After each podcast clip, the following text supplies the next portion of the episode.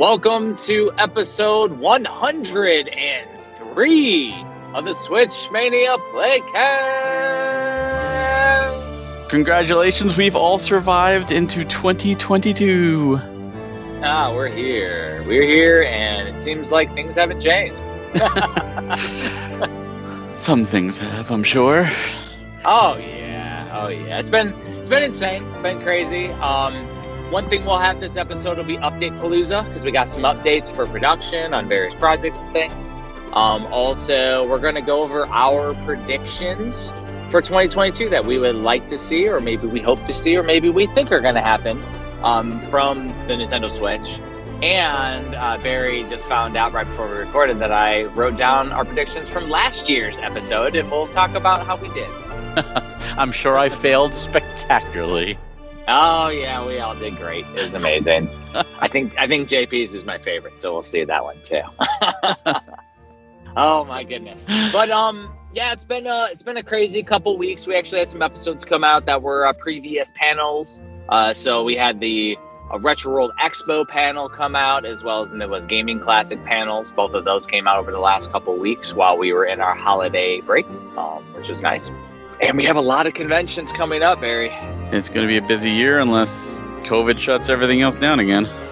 I mean, you never know, but... Did you hear about E3? No, virtual only. E3 announced already. 2022 will be virtual only again this year.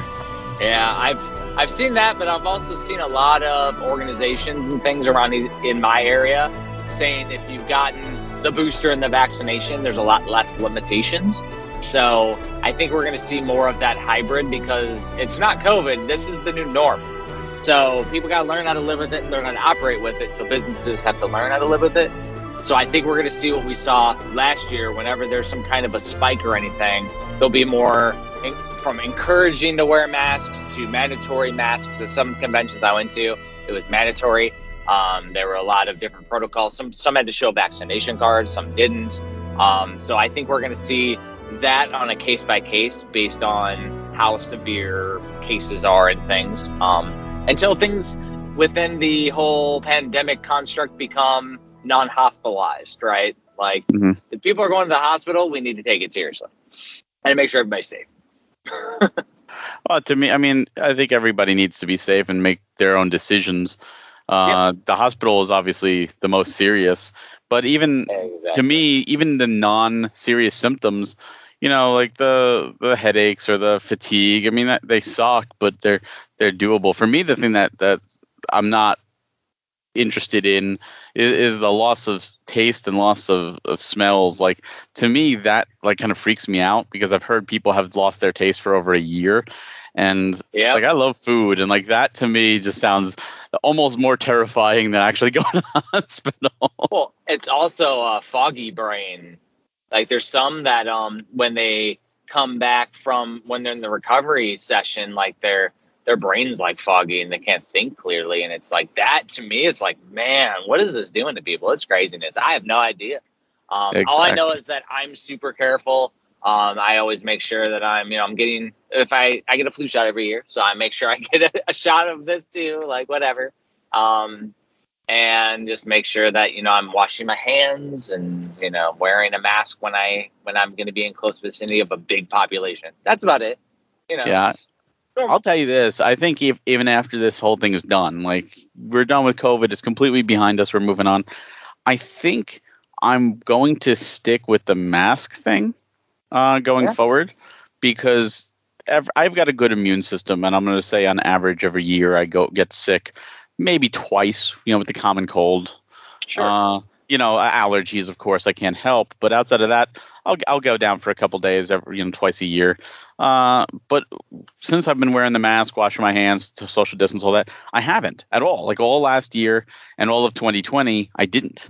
And I'm who would have thought that cleaning yourself and being more sanitary would prevent people from getting sick? I know, but it's like, you know, there's like, oh, masks don't work. Well, masks do work. They work. Combination of everything, because it's everything. The other thing you notice is like, even when it came to the flights where there were a lot of people, they were wiping down and cleaning everything. Yep. And it's like it's funny that they made that a point to notice that. I'm like, well, you weren't cleaning it beforehand, like really, like obviously they weren't. But I'm like, wow. So it's just one of those things where it's like, of course, we're going to all be a little more healthy. And 100%, like, yeah, I'm going to keep staying as sanitary as we've gotten used to because it's healthier. Exactly. And it's yeah. You're right. That's another thing. It's, hey, cleaning up after things, wiping things down. And granted, when the pandemic started, I went complete total like paranoid. You know, I would not that, but I would wipe down the doorknobs and stuff, and you know, like with Clorox, and I wipe down the keys and like my phone if I took it out, like I would take my mail and I would leave it for a couple days before I would open it just to make sure everything was gone. Hit it with a blowtorch. And I didn't do that. Hit it with a blowtorch to kill all the bacteria on it. And but it's like JP with the blowtorch when he tries to steal your Switch games.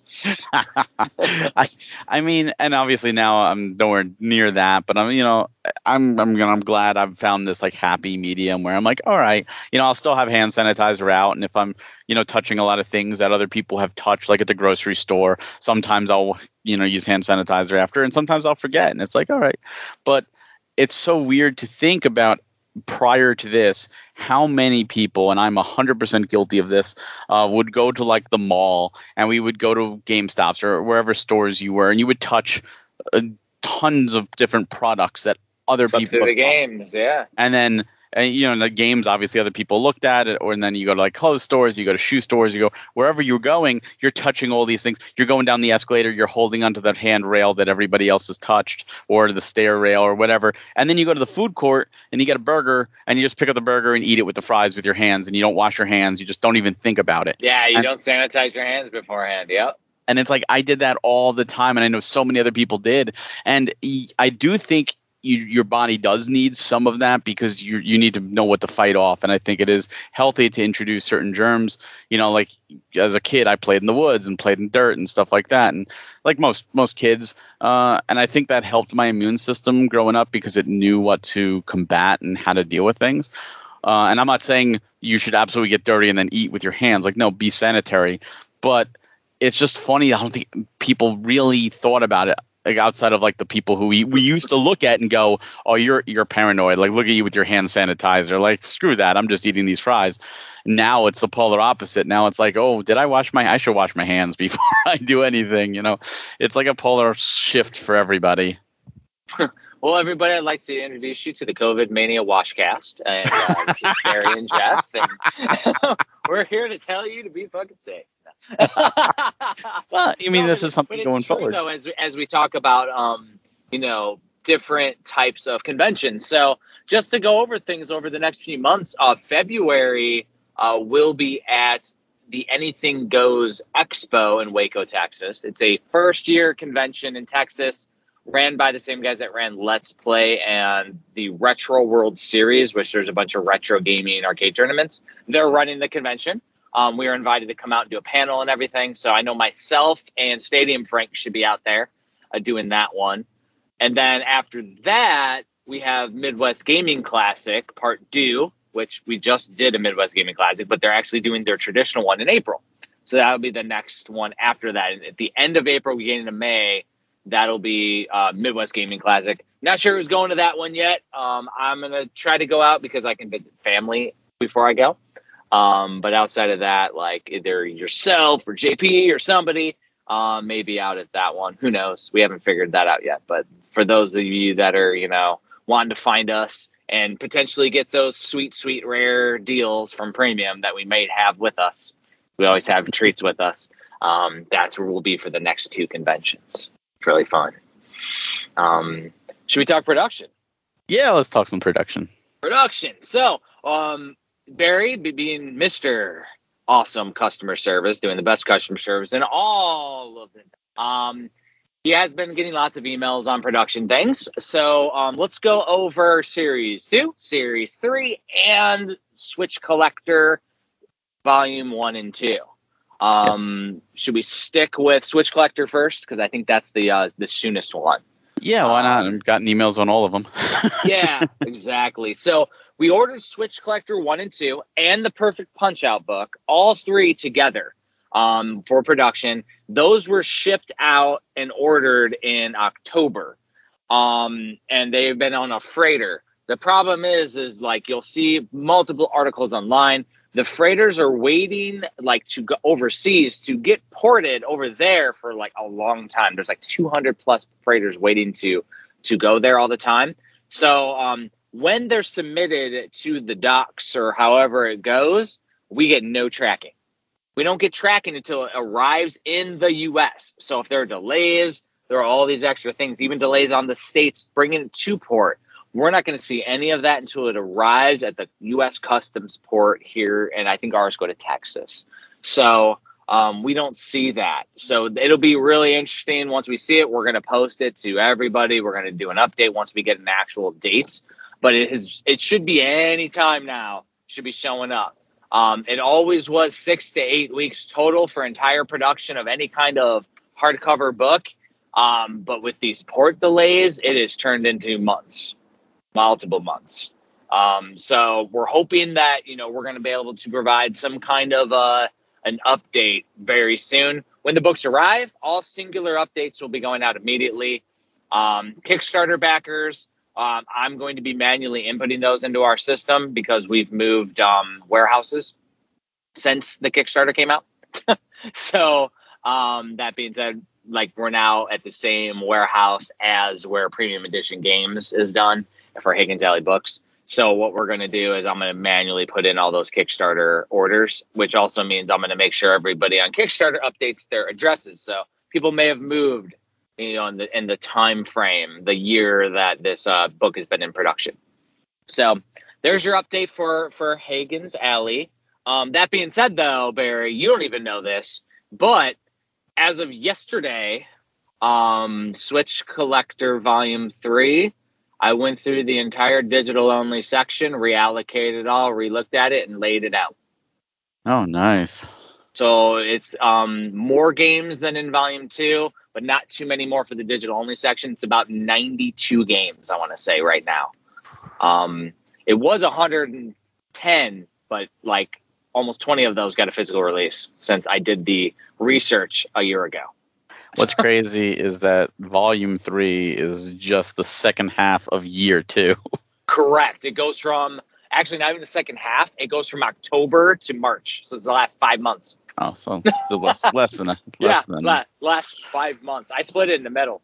But there are more games in every single section in Volume 3 than Volume 2. So I started with the digital only because I already had everything researched and all the imagery already, all the screenshots already taken for the games and everything. So I'm already working on those layouts. That's not writing up the text, but I will tell you, the last time I had finished up most of the layouts when we took it to Kickstarter for Higgins Alley. This time, we're not putting anything up for pre-order until it's ready to order. So there'll be a lot less. There won't be a whole time frame turnaround because the production cycle is so much longer now. We're going to wait till it's already ready to submit into production. So it'll be a lot less waiting for anybody who does a pre-order with the book. Like I may just order it ahead of time and then just do a finite amount for the print run. Like make sure it's at least everybody who's gotten a copy, there's at least a copy available and maybe an extra 100 or something. But like maybe I'll only do 1,000 copies or something instead of doing an open pre-order and I just order it ahead of time. So that way when people do pre-orders, like they get the book in like a month or less. I think that's smarter because while people are patient, there's always that, you know, is this ever going to come out? And then, you know, how many? I mean, I'm guilty of this too. I'll get packages in the mail. I'm like, oh, what's this? And I'll open it up and go, oh, I totally forgot I ordered this. Or, yeah, we want someone to avoid that.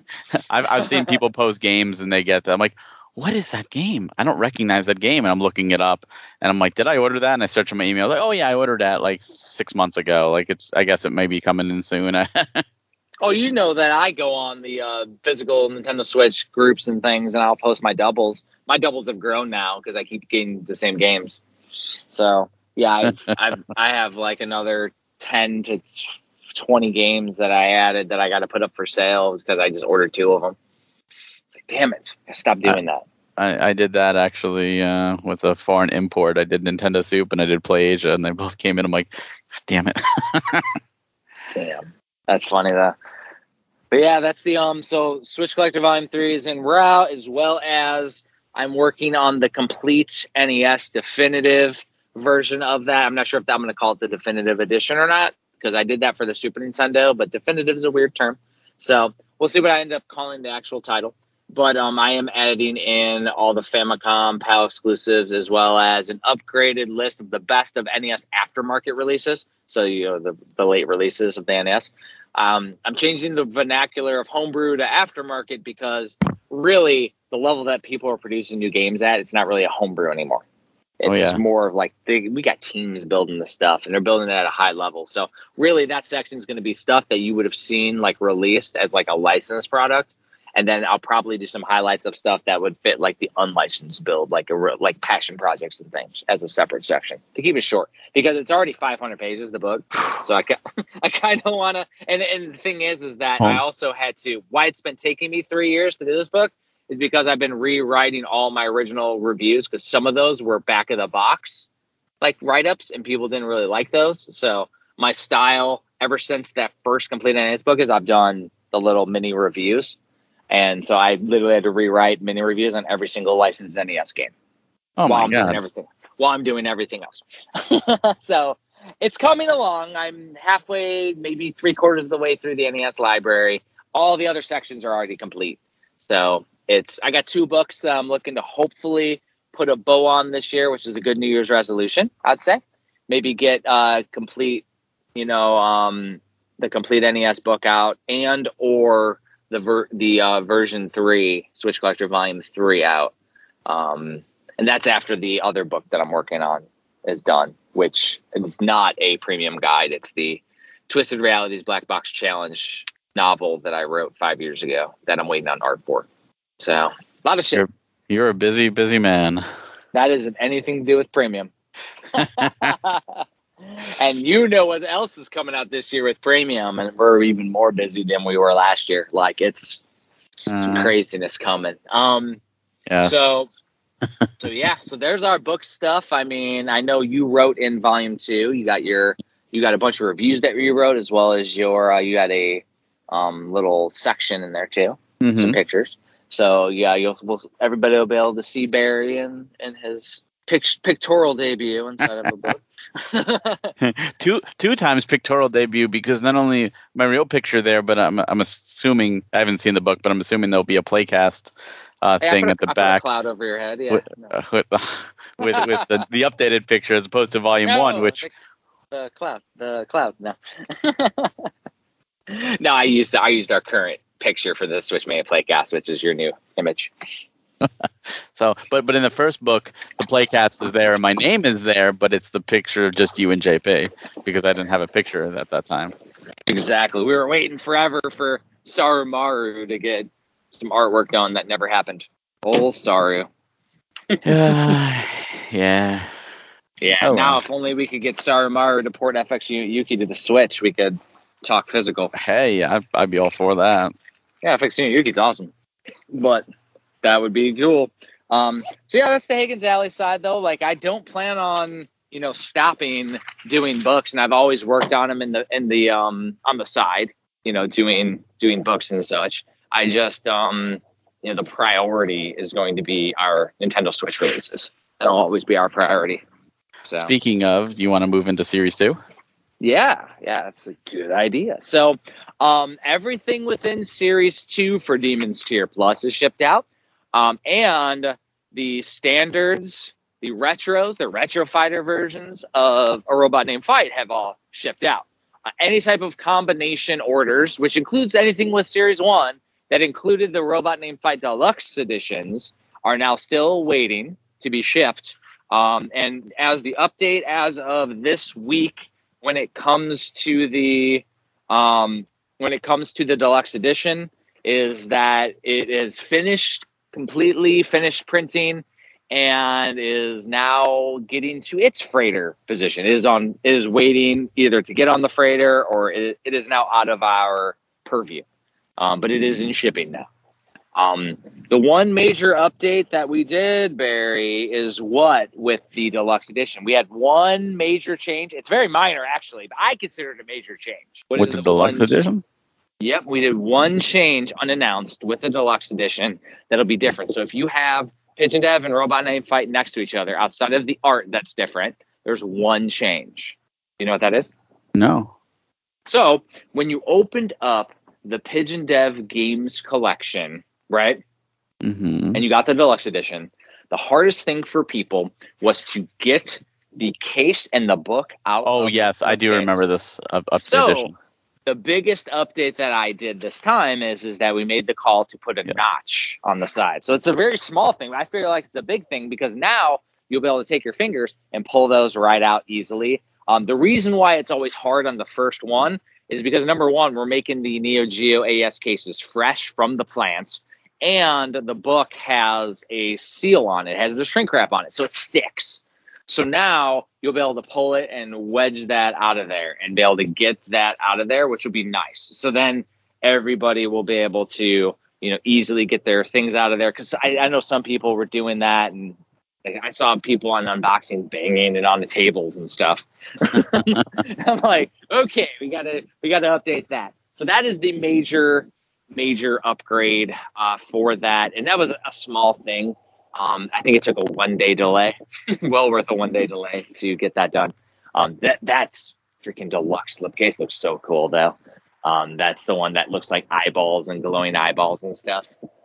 That's Erica designed that. I can't wait to see it. Oh, so cool.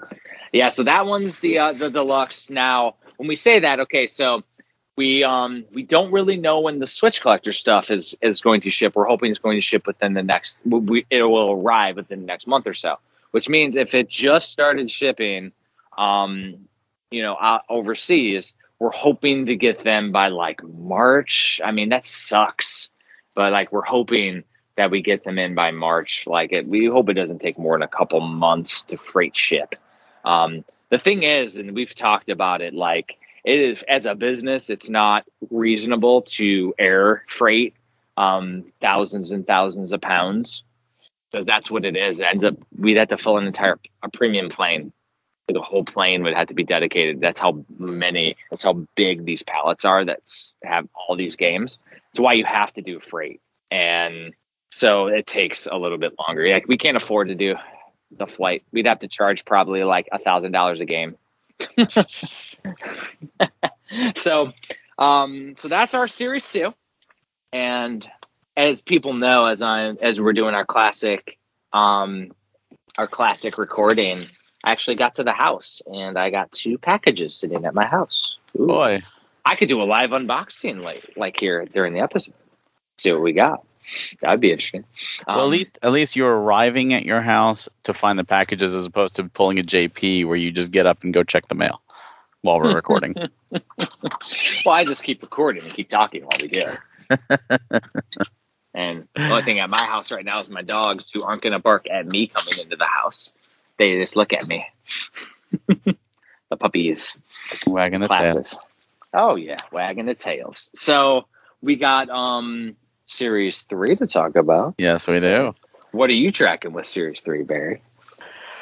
With Series 3, I am wanting to know when those, when the whole process of, you know, getting it out there for people, because I know production is running along, but it was a little bit of a delay with one of the games, unfortunately. So basically, the parts to pull back the. You know, pull back the curtain like we like to do.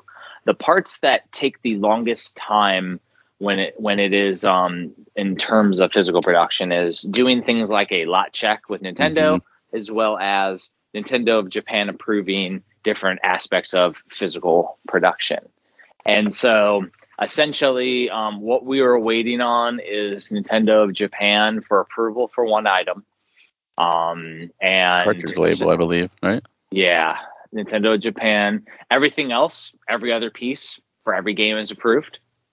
We're just waiting on one cartridge label, and we're waiting on price settings, which is an interesting one. One of the games we had to resubmit ourselves, so it ended up having to reestablish pricing. It was a thing. So I have a question out with our Nintendo rep, so that way we can get the pricing established for that, so that way we can literally give them money. It was interesting to kind of follow that process too, about making a new build to include like the DLC unlocked and all that stuff. Like that was something I wasn't sure how it was done. So what Larry is alluding to is that with Mighty Fight Federation, it is cross-platform, as we've talked about, right? So like if you're playing it on PlayStation, you can actually play online versus somebody with our physical copy on the Switch. What that means is it's not a traditional one-to-one cartridge that we're making. You have to apply it a certain way with a certain like patch add-on, weird DLC patch add-on thing on Nintendo's portal. So basically, we had to go a roundabout way, and the developers have been awesome in the whole situation. The guys making Mighty Fight are amazing, and the digital publisher is great too, because they have a separate, different digital publisher since we focus primarily on physical. They've all been awesome during the process, and we're seeing a nice headway with it. That all should be sorted out by the time we're able to do all the physical together. The other thing is that we order certain items overseas, right? Yes. And so everything this week has been submitted and is ordered overseas. That includes all the production. And so we'll give listeners of our Playcast and a special secret that we haven't really told anybody about one of the other items that is a major upgrade and something everybody's going to see immediately when they get their copies of the standard edition game. We are upgrading all of the slipcases, right, Barry? To the thicker. Yes. So they're all going to be thicker cardstock. They're going to be in our opinion, probably the best slipcases that are out there that we've seen. So like our current slipcases are awesome. They're like on par with some of the best ones. Now we're going a level above. That's what happens when people compare us to Working Designs. We're going to go above. It's like, sorry, we're going to make it crazier. Also, though, we're adding foil to things. So you're going to see some craziness. You and your foil. Oh, yeah. Working up that Working Designs name. Hey, whatever works. But, like, it has to make sense, though, of course. So certain ones won't have foil because, like, some of the visual aesthetics that were on the Mighty Fight Federation that we've shared on on the website and everything, some of that didn't make sense to foil. So like if we're sitting there and foiling some of the logos, for example, but if the logo stylized to look like colors like that are similar to a Capcom or something like that, we're not going to foil that silver when it's yellow or something. And we're also not going to do silver and gold foil. That'd be gaudy. So like on the same piece. So so I made a lot of different choices. It looks really cool. So those of you that, have Robot Named Fighter Demons Tier Plus and you look at the manual with the foiling, you're going to get an idea of what we're doing. And you're going to see a lot of different unique pieces that we've added it to. It's going to be really awesome. I can't wait till we can start seeing those unboxings, because I think that's one of the things that I love most is just to see how creative people are when doing that and their reactions when they see things like they open up Robot or Demon's Tier and they see that foil for the first time and the gloss on the manual. Like, whoa, hold on. Yeah. That's awesome. Yeah. So, I mean, that being said, those pieces, it's, I think, 36 different items. And all of those items, because Premium Edition, we're not just doing, typical updates, but all that stuff is ordered. The hand-drawn game guide for Cathedral, by the way. I know you've seen a couple demo sheets, and it is, I've seen the whole thing. It is amazing. I mean, that is going to be a jaw-dropper. For a lot, and it's like something that hopefully Phil will want to do more for us with these in the future, because it is perfect. It's a perfect little like segue and treat into the realm of Cathedral. It's so cool. So that is also ordered with everything, and it all should arrive. I mean, we're hoping that it arrives at the same time, if not before, Robot Named Fight Deluxes.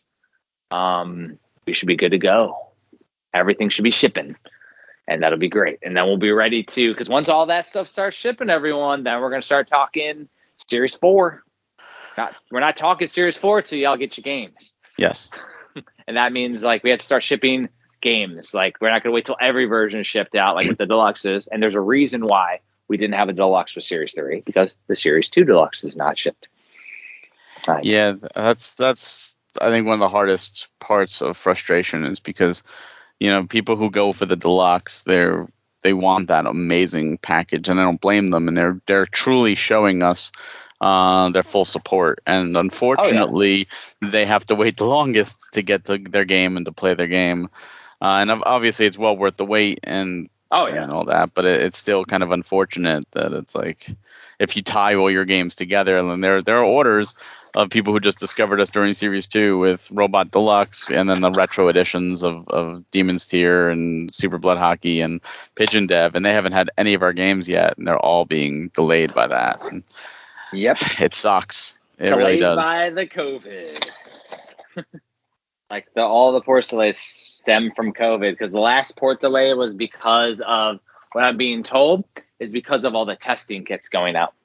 The COVID testing kits. That makes sense. I mean, they're higher priority.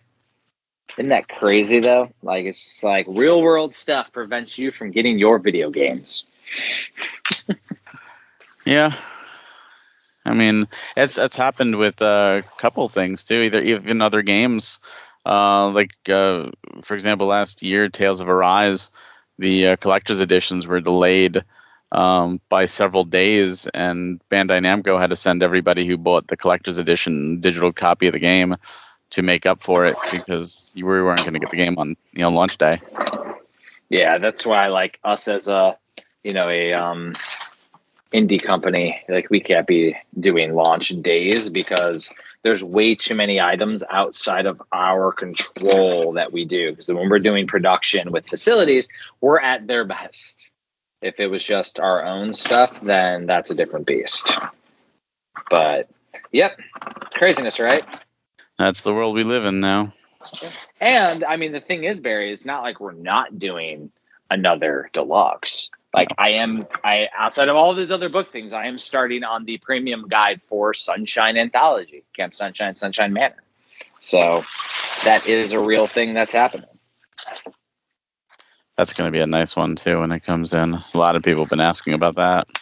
Oh, yeah. It's insane. What the hell is this? So I opened up my packages, Barry, for the live opening. I gathered that when I heard the butter sounded like bubble wrap being pulled. Oh, my God. This thing's huge. So one thing that I got, NES game called Oof McBrewster's Haunted House Adventure.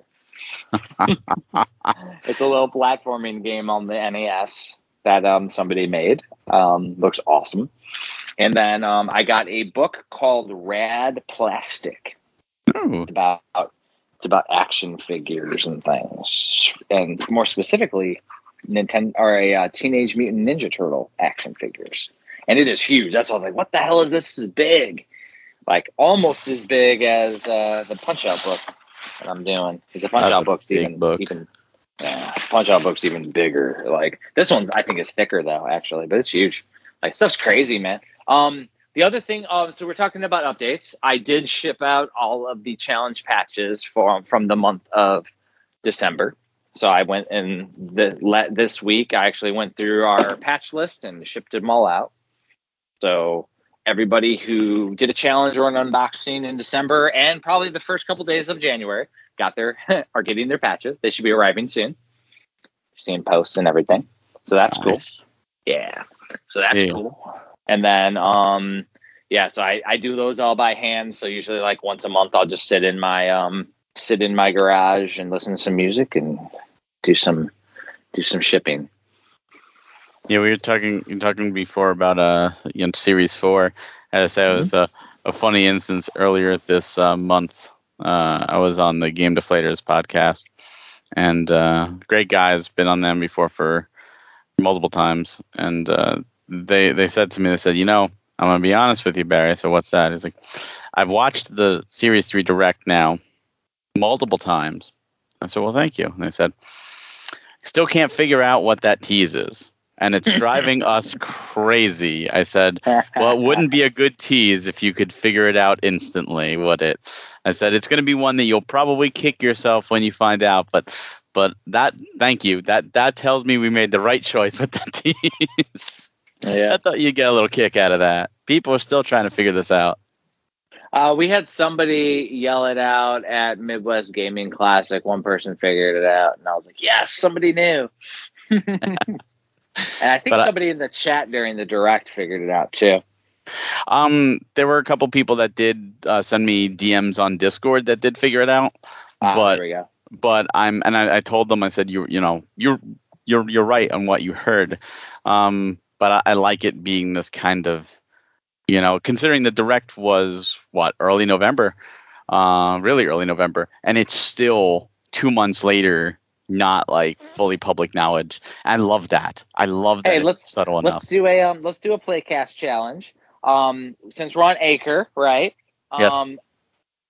Who goes on Anchor and leaves us a voice message, and they know what it is. And even if you already verified it, that's fine. Leave a voice message, and if you are correct, I will send you a patch. Oh, I will send you a patch. I will send you either Series 1 or Series 2 unboxing patch. Hey, there you go. That's a pretty sweet deal right there. Because we bring those patches sometimes to conventions as well, and find us in person. So this will be a premium one as well. Yeah. So yeah. So patch, you can get a patch. All you gotta do is leave it on Anchor. And if you go to Anchor, there's a link just to leave us some feedback.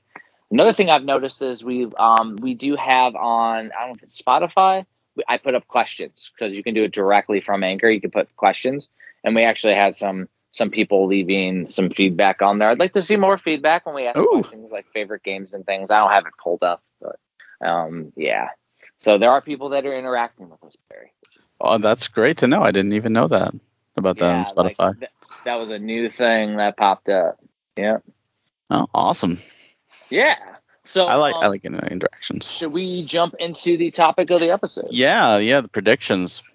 So let's do for predictions for 2022. How about we go with our accuracy for predictions of 2021? Yeah, I was going to say, let's start with 2021 first. Yeah. I'm just going to put a disclaimer here, because we mentioned this briefly before we started recording. Jeff went back and listened to the episode. I don't remember what I said, and I probably have a document somewhere on my computer, but I don't remember exactly what I predicted for 2021, nor do I remember what Jeff or JP did. So when Jeff goes through and says my own predictions, I'm going to be hearing it like you guys for remembering it for the first time. So I will say, I'm going to start with what we got really wrong, and then I'll start with what we got kind of wrong. Okay. I like how nothing right. No, actually we were okay. And we'll do the same thing this year, where we'll say like what we think and what we hope type thing. So first of all, we'll go with JP, because it's the worst out of all of them.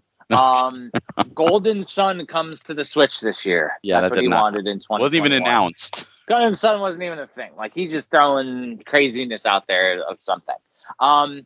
So the next one, go with Barry, and he says Nintendo is going to buy Platinum Games and Grasshopper Games. You know what? They didn't. No More Heroes 3 came out. We still know Platinum, is doing stuff, but I still think they should. I think, but you know what? Definitely should, but they didn't. I know why they didn't, though, and I thought about it. There's no real reason for them to do it when they're already developing games for the Switch, and Nintendo doesn't have to spend money to get those games. Like, they're already coming. So until like Xbox Game Pass is going to try to pull them. Like, yes, Nintendo's, then they'll do something. Yeah, exactly. 100%. Now let's go with mine. I said I will not concentrate on Mario at all. Zelda. I also don't think they're going to do any Metroid, but I hope they do. You're wrong. I think that Metroid 100%. Prime trilogy should come out. So only thing I got somewhat with that one was I hope that they do Metroid, because they did Metroid Dread. But I didn't think that they're going to do anything. They did a couple Mario things this year. Yep. They did some Zelda. But I said they're going to focus on Zelda. They did not focus on Zelda at all. No. So I was like, wrong. Like, not even. All they did was Age of Calamity, DLC, Skyward Sword, HD, and the Game & Watch. That's it. That's three things. That's a lot. And Nintendo did say years ago, and I'm going to actually have this in alignment with my predictions when I do one, that they're going to do one Zelda thing a year, one major Zelda thing a year. Which is like a game. So Skyward Sword was that major thing this last year in 2021.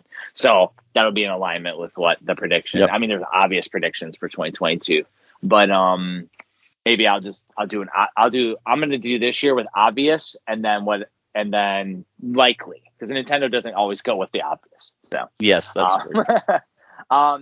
So let's see. Barry now. Barry says Mario Galaxy 2 will come out digitally when the Mario collection goes 31st. Out of stock. Yeah. Yeah, you said Mario Galaxy 2 will be out digitally on the eShop. That did not happen, but they didn't even re-release the three games of 3D All-Stars digitally, which I also expect. All the Mario games will come out digitally after the physical sells out and unavailable. They did bring out Mario 64 though. So you got one. Yes, I did. Yeah, the NSO. You get one. That's why I said those were the ones that were okay. And mine would be only okay because I hoped that they would do something with Metroid. That doesn't really count. I had to have said that they're going to do a Metroid 5. I would have counted it, but I did not. I did not say that at all. I hope funny. They release a game. Does that mean I guarantee myself a win? So here's the one where I had the closest on anything. I said, Nintendo will not be doing a Switch Pro, but will release a minor upgrade. Yeah, that's pretty damn close. I got it. I did that because I literally said Nintendo will not give us a Pro. They're going to do some kind of incremental upgrade. They did. They did the OLED and the better screen. Although it was kind of general, though. You didn't get into specifics of what the upgrade would be. I never will because I don't go to the tech side. Yeah. So we were pretty poor with our predictions, everyone. What? Wait, JP only had that one prediction? That's all he said. Actually, the funny thing was, I only got my predictions and your second prediction because we were just like doing a dialogue. And then when we got to the predictions, we went Barry, Nintendo's going to do Platinum, JP, and then he just went to the game of the episode that we were doing and skipped me. He didn't realize he skipped me. It was pretty funny. I was listening to him, I'm like, man, he skipped me. What the hell, JP? It was pretty funny. Good old JP. Know what prediction was then. That was pretty funny then. Oh, we were pretty bad, but I'll say that I did better than I usually do, I guess, by getting a little partial with that Mario 64 NSO. Yeah, and hey, all I gotta say is I'll start. I'm gonna have categories of I'm gonna talk. I have prediction with hardware, prediction with games, and then and that's it. So I'm only gonna do one game, one hardware, and I'm gonna cover Zelda this time. But with my hardware one, I'm going to do what I did last year so that way it comes true like it did with Metroid Dread. So Nintendo, my prediction, Nintendo will not do a Switch Pro this year. All they're going to do is stylistic upgrades, which will go in alignment with my other prediction of a themed console release. So they will do like a Zelda Breath of the Wild 2 console release for the holidays. You know, I think that's safe. I mean, I've been predicting some kind of Pro for a while now. I think most people have.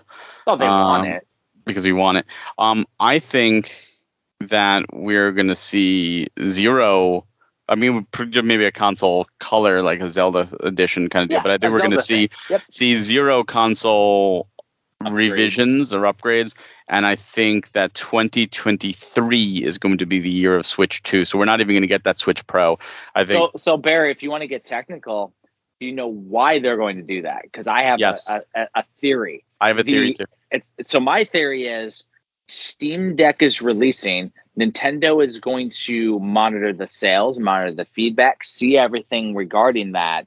And depending on how that does and where the community feedback goes is how they're going to align their 2023, whether they go more tech and continue the Switch line or they go something crazy Nintendo and make a fun little toy trinket like a Wii style out of the left field.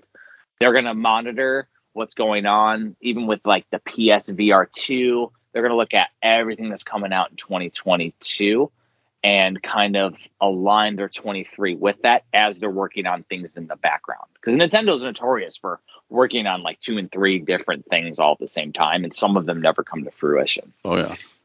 I'm going to say the reason for it is if you look at Nintendo's history, historically, they do a 5-year console run. The SNES was 91, the N64 was 96, the GameCube was 01, and the Wii was 2006. All 5-year runs, except when a console is either doing extremely well or extremely poorly. The NES was more than 5 years. It was doing extremely well.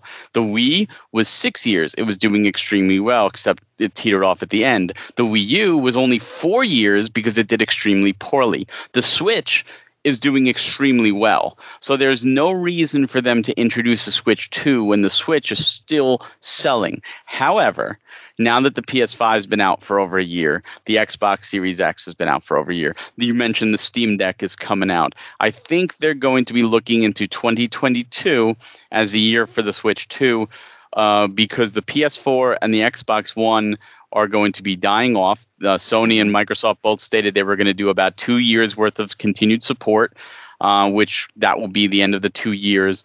And third-party developers are going to have a harder time publishing PS5 Series X games to the Switch versus PS4 Xbox One games. And to keep that third party going, I think they're going to say, all right, at this point, it's going to be 6 years. We're going to do a Switch 2.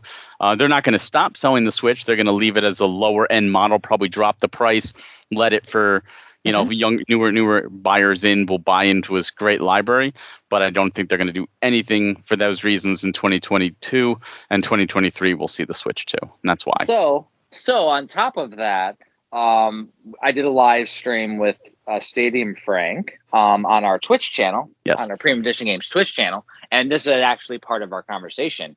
And so we're in agreement with the Switch 2 talk. However, the Switch 2 will be an iterative upgrade like an iPhone, 12 to 13. So the whole tech's going to remain the same. The whole cartridge mandates will remain the same, because why would they change it? All they got to do is put the inside, just upgrade the size. Yeah. So basically it'll be something like, and Frank actually put it perfectly. He was like, it'll be Switch 2 or whatever they call it. And then some of the games will be like best played on or only played on Switch 2, but it'll still play everything from the Switch. So then some games won't work at all or won't work well, which would be a bad idea on the original Switch. So like if you try to play on an original, if I had an iPhone 4 and try to play new iPhone games, some aren't going to work on there. They're just not compatible. And that's kind of how we're moving with this whole hybrid thing. And if Nintendo does that, that's very smart of them, because it won't isolate the current market, which is freaking huge. There's so many damn games on the Switch, so many indie games, and it would be smart for them to do that, so that way they can support easy ports for the newest version of Unity and all those different programming softwares from a PS5 and an Xbox Series X to the Nintendo Switch 2 or whatever. Nintendo Switch X. We've seen Nintendo do this before in the past, even with other things like 3DS games versus New 3DS, and that it plays better on New 3DS. We see it now with Microsoft, here's the let's just hope that they don't one release. Let's hope that they don't do it like they do the New 3DS, where it was like 4 games. Like, I hate that. Well, I think we're going to see games be bare minimum run on the regular Switch, except for some. Like I just mentioned, Microsoft. If you look now at SKUs, you'll pretty much see PlayStation 4, PlayStation 5, and Xbox. And the Xbox One is for both Xbox One and Xbox Series X. And if you put it in, depending on which system it is, that's the version you get, where PS4s have the upgrade available and the PS5 is just the PS5. I think you will see games like Flight Simulator, for example, on Microsoft Xbox One. It is literally Xbox One X only. You can't put that on the original Xbox One or the Xbox One X. It is Series X only, and that's because it needs more power. So I do think we will see some games that are Switch 2 only. I do think we're going to see more than 4. I do think. Oh, I mean, if they're smart, it will. And also, let's hope for, as premium edition games, that they lower the damn minimums on Switch One games, and we can do more Switch stuff. Here's why I don't think that's happening. While I would absolutely, support the next Switch as a physical publisher, having lower minimums means we can do some extra games a year. Oh yeah. No, I agree, and I would hope they would lower the minimums. They're not going to anytime soon, because why would they? If they're still, getting games to run the factories, and there's a constant influx of games, there's no reason for them to lower the minimums at this point. I mean, if we're able to submit double the amount of games to them with a lower minimum, and we're then going to order more quantities total. Well, let's say, yeah, only if in that case. Let's say they lower the minimum. If they lowered it to 3,000 copies, mm-hmm. and we order two games, or we could do one game at 5,000, we order an extra 1,000 copies. That is correct. In that case, you're absolutely right. Mm-hmm. However, that's only if they see that influx, and there's never that guarantee. And if they even care, to them, 5,000 copies could be like, whatever, it's chump change. It's like if you're already making millions upon billions, and it's like, oh, you just got a couple 100,000. Okay, cool, whatever, sure, whatever it is. Like, it's not as imperative. I will say that I feel like the reason why I feel like they're going to lower it though is because it's already 3,000 in other regions. I hope you're right. Nintendo of America has proven once, time and time again, that they're completely out of touch with their client base. They clearly don't give a crap about the collectors, nor about the American. And when I say American, I mean Canada and Mexico too. Like North America, they don't give a crap about any of us. And they've proven it. They're out of touch. Operation Rainfall happened because they were out of touch. The Hyrule Warriors and Mario Kart 8 special editions only giving us 500 copies in one store for the entire continent of North America on those two IPs shows that they're completely out of touch, and they continue to do so. They won't give us Earthbound 3, Mother 3, like that out of touch. Like, come on, people want that. People want that. Hey, Frank asked me if I could publish any game, what it would be instead of Mother Collection. Maybe we're going to be doing Mother 3, Barry. I'm just saying. Yeah, I agree with the Mother Collection. They'll put Earthbound Beginnings and Earthbound in there too. Yeah, all of them. Like, then Premium Edition Games gets it. Like, that's perfect. No, Heartbeat. I would do it. I mean, there are certain. So there would be no question that we would be releasing. Oh, no question. And the whole Steelbook thing, where Nintendo of Europe does Steelbooks, Nintendo of America won't even do it, and it's like the Steelbook already exists. All you have to do is say we'd like to print an extra 1,000 or 2,000 copies and put it available at in-store.nintendo.com, and watch the money roll in. I mean, it's not like they have to design it or go through all the. They can just print a couple extra thousand. I think that they don't want to deal with the shipping, because that's what we're dealing with, and it's super expensive and makes it like out of realistic price ranges. Doing a steelbook, that's what makes it expensive. But they're already printing it to begin with. No, but what I'm saying though is not the printing costs, Barry. The printing costs are inconsequential. It's that Nintendo Europe, it's already in Europe being printed, so it's $0 for shipping essentially. It's like a couple bucks versus thousands to get to the States. And you know what? If they charged $19.99 per steelbook plus shipping, those things would sell like crazy. They would not be selling at a loss. They would be selling at a profit. Nintendo doesn't sell. I'm not saying that they wouldn't not make money, because Nintendo has proven that they, for some reason, sometimes they just don't like making money. Yeah, that's my point. Is that they're out of touch with what makes money.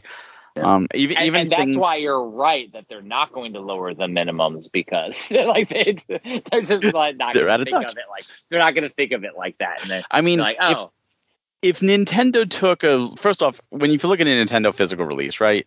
They're disappointing. They're bare minimum. They're white usually on the inside, or maybe some legal mumbo jumbo. You get the game and that's it. Like, it is bare minimum releases here in the States and elsewhere. But if Nintendo looked at the industry, they're aware of limited run games. Just for example, right? They are aware of this whole small print. They're aware of us, obviously. I hope they are, since they license all of us. Yeah, they license, exactly. They're aware of us. They're aware of hard copy. They're aware of super rare. They're aware of special reserve. They're aware of all of them, right?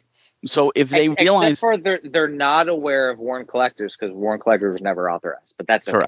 Correct. My point is they're aware that there's a market. So if they said, hey, let's take one of our titles and we don't think this is going to do well for a retail release. We want this to be a small release. We're going to sell it on our own site only. And we'll see how it goes. And they've done this before. Pokemon Box on GameCube is only sold on PokemonCenter.com. So they've done this before. Only release it on their website. We're going to do it in a small order. Let's see how it goes. Now, they're the distributor themselves, so they don't pay anybody else. They don't pay Best Buy or Walmart. And, on a smaller title, let's see how it goes. They would be making money. But what do they do instead? They release the Mario 3D All-Stars, and they release the Fire Emblem 1 translation, and then they remove them digitally or after they release them physically or physically without a game card in there as well with Fire Emblem. And they just take them away off the digital store. They're literally saying, we don't want any more of your money. Again, Nintendo of America is so out of touch with everybody. They could do this. They could bring that Fire Emblem back as a physical cart limited to their website where say we're going to have small printing of this $39.99 for a $5 download. That thing will sell out in a seconds. Yep. And they'll be like, wow, we're making so much profit from this. Because they make the carts, so they pay less, it costs them less to produce the carts. They have people that do the artwork, and you're only going to get an outer art with white inlard. So, and they own the cases, so it's probably going to cost them like $5 to make it, sell it for $40. They're making $35 profit. They're going to charge you shipping, so they're not going to eat anything on the shipping. They're going to make $35, instant money. Instant money. It literally prints it itself. So Nintendo of America, out of touch. They could be doing this. They could be raking up. They've got smaller titles that they could do this with. That part-time UFO they could do this with. The Famicom Detective Clubs they could do this with. They could do this with a lot of their smaller titles and be making a killer, and they're just not doing it. I mean, honestly, they just may not be interested in the small market right now and the small-scale market because they're just printed in the millions of copies instead of the thousands of copies. You're right. Yeah, it kind of goes in alignment with what you said, like moving down the minimums from 5,000 to 3,000. They would be making a couple $100,000. Same thing with that. They'd make a few $100,000. They don't really look at the small fry. They look at the big fish in the ocean. And the sad thing is facilities to get you there to that point too. Like all the different cogs they'd have to have to manage that isn't worth the while to them, which is weird. But if they did the stuff for the small fry too in that regards, it's a lot of good faith.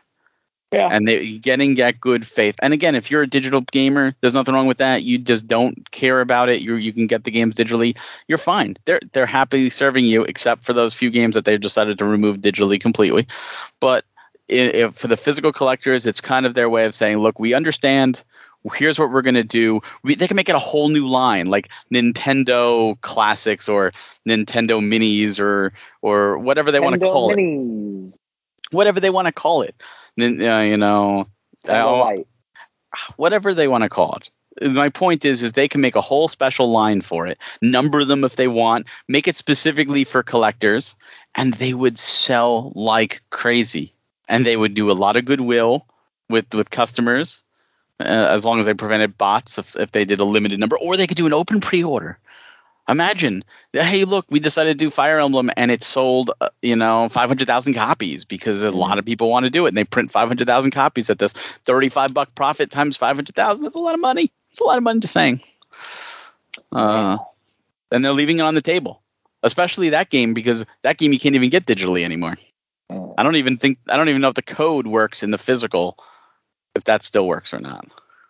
It might not even work. So, Barry. Yes. What New Year's resolutions do you have? Oh, we're done with predictions already? Well, I mean, you just went off on a tirade. You went off for the last 20 minutes, so I'm just saying that. Well, I figured we were going to do more predictions, but we can do resolutions. We could talk games. We could talk games, because part of my New Year's resolution will be within the game, I guess. But all right, so let's do game predictions, then we'll do New Year's resolutions. Okay. Mine obviously is that we're going to see Breath of the Wild 2 by the holidays. I don't think we're going to see it earlier. I think we're going to see it by the holidays. And I don't mean like holiday release. It'll be released beforehand, so that way they can have it in stock for like Black Friday sales and things like that to pick up new Nintendo Switch consoles that are, you know, like I predicted, themed for Breath of the Wild 2. So there'll be like a Breath of the Wild 2 console. And Nintendo's with them. They probably won't bundle the game with it, which I don't know why they don't do that, but they won't. And craziness. Right. But there's mine. That is super, super safe. My non-safe is that, and it goes against what Nintendo does with one Zelda a year, is that we're also going to see either the Wind Waker and or Twilight Princess. All right. Well, I was going to say I want to be wrong on this. I'm purposely saying this prediction to be wrong, but I want to be wrong. But I do not think we're going to see Breath of the Wild 2 this year. So then one of us is going to be right. Yay. Right. I think we're going to see Breath of the Wild 2 push back to 2023 to do what they did with Breath of the Wild, where it launches on Switch and Switch 2 at the same time. And to fill that quota of one Zelda a year, we're going to see the Wind Waker and Twilight Princess HD ports to make that quota for one Zelda a year. That's what I think. So we could both be right and one or both be wrong too. Yes. Yeah. I think somehow, Barry, we're going to be wrong on all accounts. I don't know how. One of us said yes and one of us said no. We're still wrong. I don't get it. Breath of the Wild. It's going to be like Breath of the Wild 2 needs more development. We're pushing it to 2024. Nothing's coming out. Breath of the Wild 2 canceled. We're like no. Oh God, no, hope not. Damn it, no. I think in terms of Zelda, that's it. I think in terms of just a bold prediction for games that I'm hope I'm right, but I'm probably going to be like, oh look, yeah, I was wrong completely. Is, you know, one again I hope for is we're going to see an IP comeback that we haven't seen. And I don't count Metroid here because Metroid just had a game. Metroid Prime 4 we know is in development, and the trilogy. What's the one IP you want from Nintendo? I got one. I think I would personally love to see, you know, everyone goes, you know, F-Zero, Star Fox, which I would love to see, of course. I'd love to see Star Fox Zero get the right treatment. That'd be cool. That's a possibility. But that's not what I want to see come back. I'll say it every year. I've had a prediction every year that I want. I don't think I said it last year because JP skipped me. Mine is, if I had to pick one IP, though, and bring back for a new thing. I know JP would say Golden Sun because that's what he did. Golden Sun! And I wouldn't mind Golden Sun. Golden Sun was great, but I would say Star Tropics. Yep. 100%. That's what I always said every year. Star Tropics. I have it CIB right here. Sorry. Yeah, if we could see a Star Tropics, either just a remastered, like in HD, kind of like what they did with Wonder Boy, that'd be amazing. Or they just do a brand new game. Nintendo would probably do a Star Tropics 3? Yeah. Oh. So well, here's one thing about Star Tropics, which has a negative thing going for it. Back in the NES day, there was, you know, because the video game industry was so in its infancy, really, if you think about it, and they were still trying to figure out the Japanese and the American market. Us Americans, we did not get a lot of games like Final Fantasy 2 and 3. We did not get over here, for example. Mm-hmm. Nintendo had to bring over Dragon Quest as Dragon Warrior to get it over here. We didn't get Mario 2. We got Doki Doki Panic as Mario 2. Star Tropics and Star Tropics 2 Zoda's Revenge were both developed by American developers, and only for the American audiences. Japan did not get those. I don't know if they ever did, but they were not released on the Famicom because they were like, these games are more for Americans, not for Japanese. So Nintendo Secret of Japan, Evermore. Yeah, Secret of Evermore, and the SNES is another example. Final Fantasy Mystic Quest as well. That did go to Japan eventually. USA nerds. But Nintendo of Japan honestly probably doesn't even realize Star Tropics exists or care about Star Tropics in any way, shape, or form. They're not nostalgic for it. Exactly. Yep. So it's very unlikely, but that's what I always want. That's the wish prediction. Yeah, I mean, I'm in alignment with you though. Like Star Tropics was such a unique system, and you had the whole puzzle-based grid system inside the dungeons, and it was really fun. Oh, so good. As long as they actually do it right physically, and you have a letter in there, you have to put underwater. Absolutely, you have to. If you don't have some kind of physical code book inside the physical, then just give it to Premium Edition and we'll publish it. Just let us. Like, come on, people. I would love to do Star Tropics Collection with a Star Tropics 3. Heck, I'm still hoping Mike Jones appears in the next Smash Brothers with his yo-yo and baseball bat. Exactly. Yeah, I think he was too similar to Ness. He could have just been a mirror fighter. You know what I mean? Like, it would have been okay. At least some kind of representation, you know. Crescent Island as a stage. Yeah, something good. Like, or use that time travel element from Zelda 2 and have, like, a time traveling stage. So, New Year's resolution, Barry. My New Year's resolution. Because we always got to play more games. Yeah, obviously, but my New Year's resolution actually doesn't have to do with the Nintendo Switch. Pretty much, I've been doing these mini marathons and stuff over the past 2 years. And last year, I actually planned 3 marathons. I only did 2 because A, not enough time, and B, we had some really good games come out. I did Devil May Cry to start the year, and I did Danganronpa in the middle of the year. But I had always planned to do the Yakuza marathon. So, I thought you were running marathons, Barry, and I would have said, be careful out there with COVID. No. Gaming marathons. I was like, you said non-gaming. Or not. You said not Switch. I figured it was non-video games. No, like, he's going to run half marathons. Awesome, Barry. No, I'm a sprinter, not a runner. I can't do distance. But I never got a chance to do the Yakuzas. I've heard good things about them. You know, I've heard people clamor for them to come to the Switch, which would be great. But I'm going to at least try and do one Yakuza game this year, starting with 0. So my New Year's resolution is to at least play and beat, or at least play enough of to say I'm not into the series. You know, if it doesn't grip me, Yakuza 0. Nice. My one non-Switch game, I do want to play and beat Ghost of Tsushima. I got the definitive edition. Game. I got the definitive edition for the PS5, and I bought it specifically as the only game I've bought, so that way I could play it. If I somehow am able to beat it in a reasonable time, which isn't going to happen because we already talked about all the crap. But if I did, then I want to move on to Horizon because I haven't played either, and the new one's coming. So, like, I haven't played it. So, like, I played it very little when it first came out, when Breath of the Wild did, and I just hadn't really jumped down that rabbit hole. And they're all great games. Yes. So many amazing masterpieces. I haven't played Tales of Arise. I haven't bought it yet. So, like, there's infinite games. Infinite. I work 60-hour-a-week job on top of all the crazy projects we're working on, so it's not like I got time.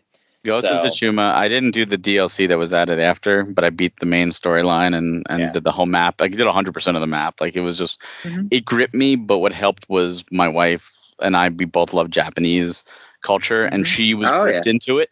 So she was like, what do you want to watch tonight, like during our couple time where we usually watch a movie or something? She's like, no, we'll just play more Ghost of Tsushima. I want to watch more.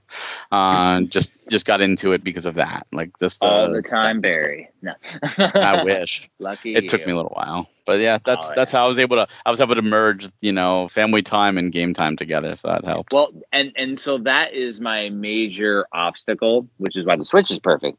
Is that, you know, the PS5's on the main TV, and, you know, we're usually watching something on with the PS5 on TV.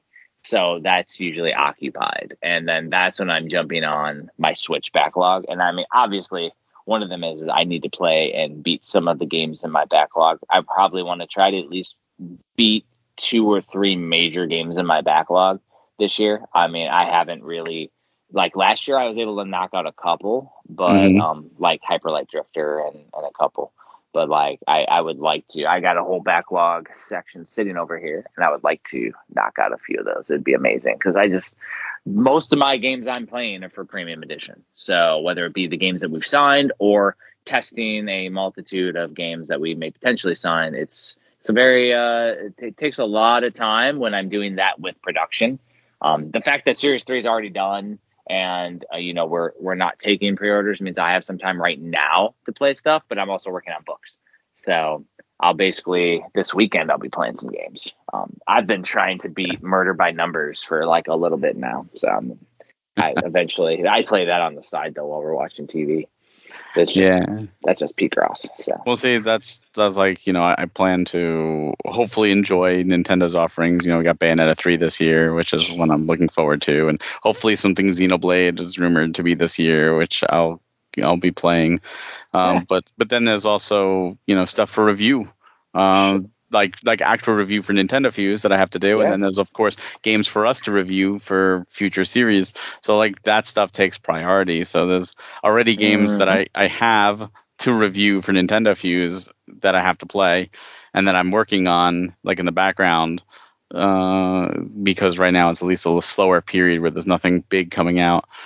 So it's constant, you know. It's a constant thing of what you're gonna play, and you can make the biggest plans in the world, and then something drops in your lap, or sometimes a game you're not expecting drops in your lap. Like for me last year, it was Shadowverse. I didn't expect it, and boom, there was 100 hours of my life. I actually have that sitting there in the backlog, and eventually. You know, when I beat every other amazing game, because when I have games like Ghost of Tsushima or whatever you say it in my backlog, like there are some amazing games out there. Like I haven't even gotten to Jedi Fallen Order yet. Like it's like I played through the very first hour of that game. Like those are amazing games that just need to be experienced, and I just don't have the time. I think there's a rumor of a second one coming out.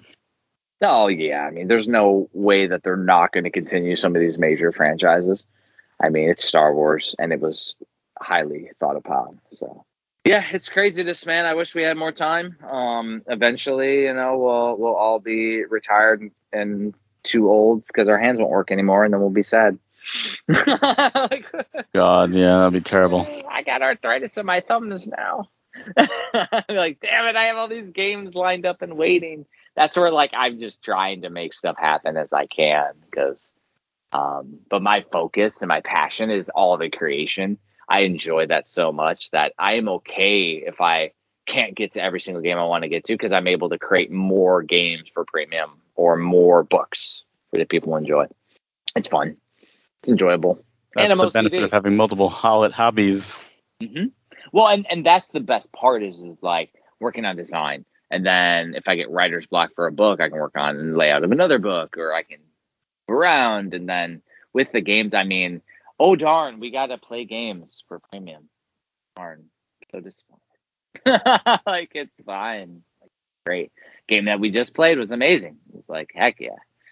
I get to talk to the developers and tell them how much we love it. It's awesome. That's one of the best parts is getting to talk to the developers and find out the stories behind it and the passion behind it. Like, I love Cathedral. I absolutely love that game, and I love it so much more after doing the interview with the developers and posting it out. And I hope you all had a chance to watch that, because I think when you know the story and the passion behind the game, it just makes you appreciate the game that much more, at least in my eyes. And I thought it was funny because I get to call you out on the episode that you didn't realize that Alwo was in the game. Yes. Yeah, well, somebody asked in chat, and I saw it pop up because I see it pop up as alerts. I only have ours on for Discord for alerts. And I see Bears, I didn't realize that. I'm like, really? Like, she has a profile picture and everything, and then she disappears. I didn't realize because I never played Alwo. Oh, okay. That's why. Yeah, it's super funny, though. Like, it's like somebody, one of the, you know... One of the fans in the Discord was like, yeah, that's awesome seeing main character for Alwa. Yeah, she just basically says, hey, I'm about to go do weird things in a weird land, and like runs off. And that's the only section, a couple seconds you get from her. Like, it's just funny. It's in the first town right at the very beginning. Yeah. Yeah. Yeah, I remember it happening. I just didn't remember who. I didn't know who she was because I didn't play Alwa. I played the first Alwa for, I can't remember if it was for Playcast a while ago or... something. We played the first hour. Maybe it was just in the homebrew community. Could be the homebrew community.